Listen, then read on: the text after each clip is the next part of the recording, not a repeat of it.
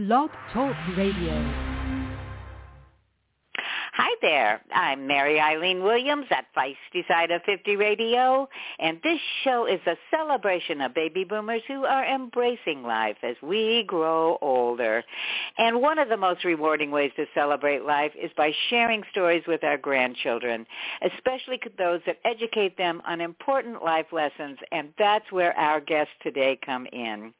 Joanna Ho is the New York Times best-selling author of numerous children's books, including the much loved Eyes That Kiss in the Corners. And Liz Kleinrock is also an author and is well known for her book entitled Start Here, Start Now, A Guide to Anti-Bias and Anti-Racist Work in Your School Community. And both of these wonderful ladies, Joanna and Liz, in addition to being highly regarded authors, are also educators who focus much of their work on promoting the principles of anti-bias, anti-racist, equity, and inclusion with their students and, of course, the larger population. And now we are so lucky to have them on our show because they've joined forces to create a truly remarkable book. I know each of you is going to want to share this with your own grandchildren. It's called Eyes That Weave the World's Wonders. It touched me so much, and I'm thrilled to ha- welcome you both to the show. So, so glad to have you here. Thank you so much. Well, I, I did get a chance to speak with both of you a little bit before the show started, and I'm repeating myself, but I do want our listeners to know this book touched me so much, profoundly actually, because my own background's different from the main character in the book, but my eyes were opened to thoughts and feelings I wouldn't otherwise have experienced. So Thank you so much. And Joanna, I'm going to start with you.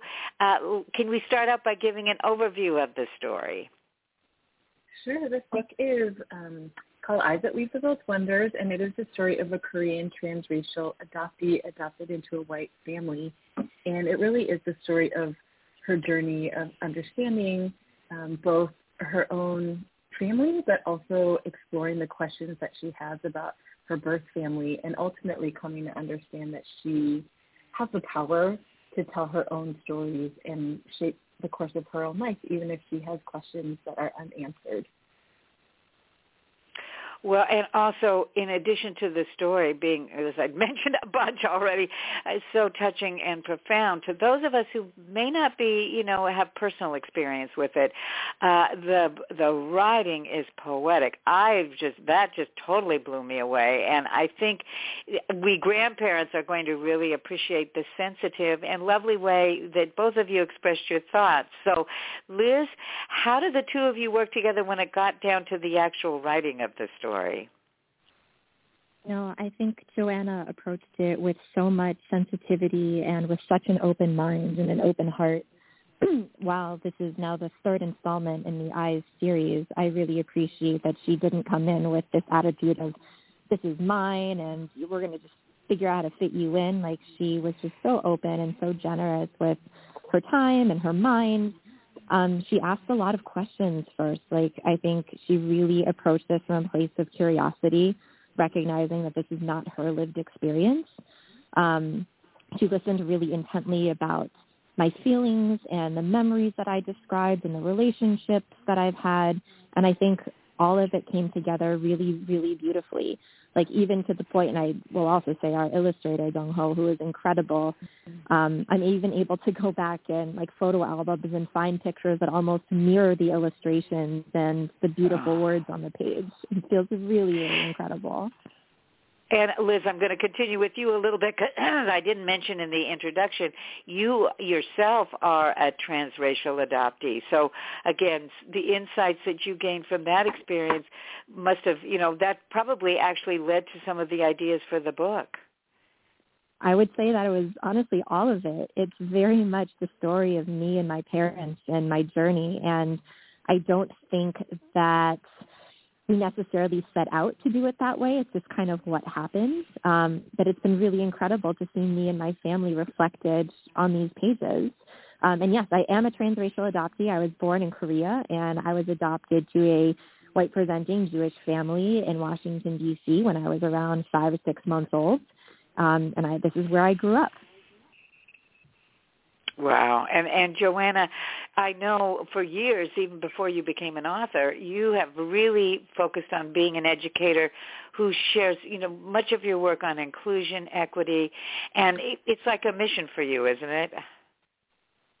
It really is, and I think it is for both Liz and I. In and Liz, you know, I shared earlier offline, but she's someone I've been following for years before um, I ever became a published author because she is really, I think, one uh, leader in this space in terms of teaching others how we can do this work better and how we can be better. But for me, it is absolutely a driving force. It's why I became an educator. It's why I became an author. It really impacts the way I parent and interact in the world. And I think that's one reason this collaboration with the two of us worked so beautifully is because we come from similar places in our hearts in terms of the desire, our desires of what we want to do and put out in the world.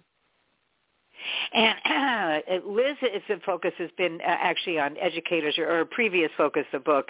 Uh, but Joanna, you've always kind of focused your work on educating young children, or, or really. So, what what led you to want to publish that first book or become an author? Yeah, that's a great question. I, um, because my work in schools has always been about equity and inclusion, when I had my first child, I was looking for children's books for him uh, when he was an infant. And that's when I really started to become aware of the lack of inclusion and representation in children's literature. If you look at the statistics, you know, probably 50% of children's books are written by and about white children, and, it's, and less than you can. There are more books about animals than there are about all children of color, people of color combined. So the statistics are pretty telling and um, I wanted to be able to write stories that reflected me, reflected my family um, into the world, and just add to a growing canon of books that increase the representation and show that there are not single narratives about any one of us. Wow, Joanna, you just educated me on something else I had no idea. And you know, when until you really get an understanding from someone who lives a different experience, it, it it's so hard to you know even become aware of that. So again, with your books and with your education, it's really a work, a calling. And Liz, you too, especially because you're you've got that again that focus more on education as a whole, I would assume, but this had to be such a special and per, very personal project for you. Very, very much so. It's been such a dream, and this is now actually my second picture book, so trying to follow more and more in Joanna's footsteps. Oh, that's wonderful. That's well, the two of you have so much in common, and I did get a chance. And Joanna kind of alluded to the fact that she was a longtime fan of yours, Liz. But it must have been love at first sight when you actually. Met. I won't call uh, Joanna a stalker, but you followed her for years, right, Joanna? okay, I call I call myself one. That's okay. the fan that became a co-author. The fangirl. But I know it's like the dream. What was that experience like when you first connected with one another? Well, I was fangirling. Mm. So oh, me too. That's so funny. I was actually the funny story is I at the time I was a vice principal at a high school and Liz and I were on Zoom. It was in the middle of the pandemic and like 10 minutes into our interview there was a fight outside my campus and I had to be like, sorry Liz, I gotta go. Let's reschedule. Okay. And um but you know, from there we were able to talk and connect. And actually I don't know when we met in person for the first time, but it really did feel like meeting an old friend. Was it when you were wow. in DC or when it was I came out to San Francisco? I can't remember. Might have been when you came to San Francisco. and we had Italian food. yes, we did. Well, it must have felt, you know, like what two children, whether they're sisters from another mother, whatever that saying is, because you sh- you do share so much, and how wonderful to have created such a beautiful work of art. We've only got a minute left. I wish I could talk with you longer, but I want to mention that the illustrations are wonderful. They're by Dung Ho, and I'm just wondering, Joanne, is that any relation? No, we're not really. She's Vietnamese and she lives in Vietnam, but we share a similar last name, which is pretty cool. Wow. Well, like I said, I wish I could continue on with you, but you have a whole lineup of people you need to speak with today. What a pleasure. thank you so much for not only opening my eyes to your beautiful work and your mission, but making such a beautiful work that we can share with our grandchildren and they can share with others. So thank you. I appreciate your time, your wonderful creativity, and your commitment to diversity. Thank you both for coming on the show. Thank you so much for having us. Well, and for all of you listeners out there, make sure you do check eyes. I, I check out the story Eyes That Weave the World's Wonders. It's not only a delightful read, but it's got a compelling message. And in fact, it's guaranteed to open your eyes to experiences of adoptees and their families, as well as the lives of people who have differing backgrounds than our own. So your grandchildren are going to love it, and it's going to give you a lot of food for thought and an opening to an important discussion. So until next time, this is Mary Eileen Williams at Feisty Side of 50 Radio radio, saying I'll catch you later. Bye-bye.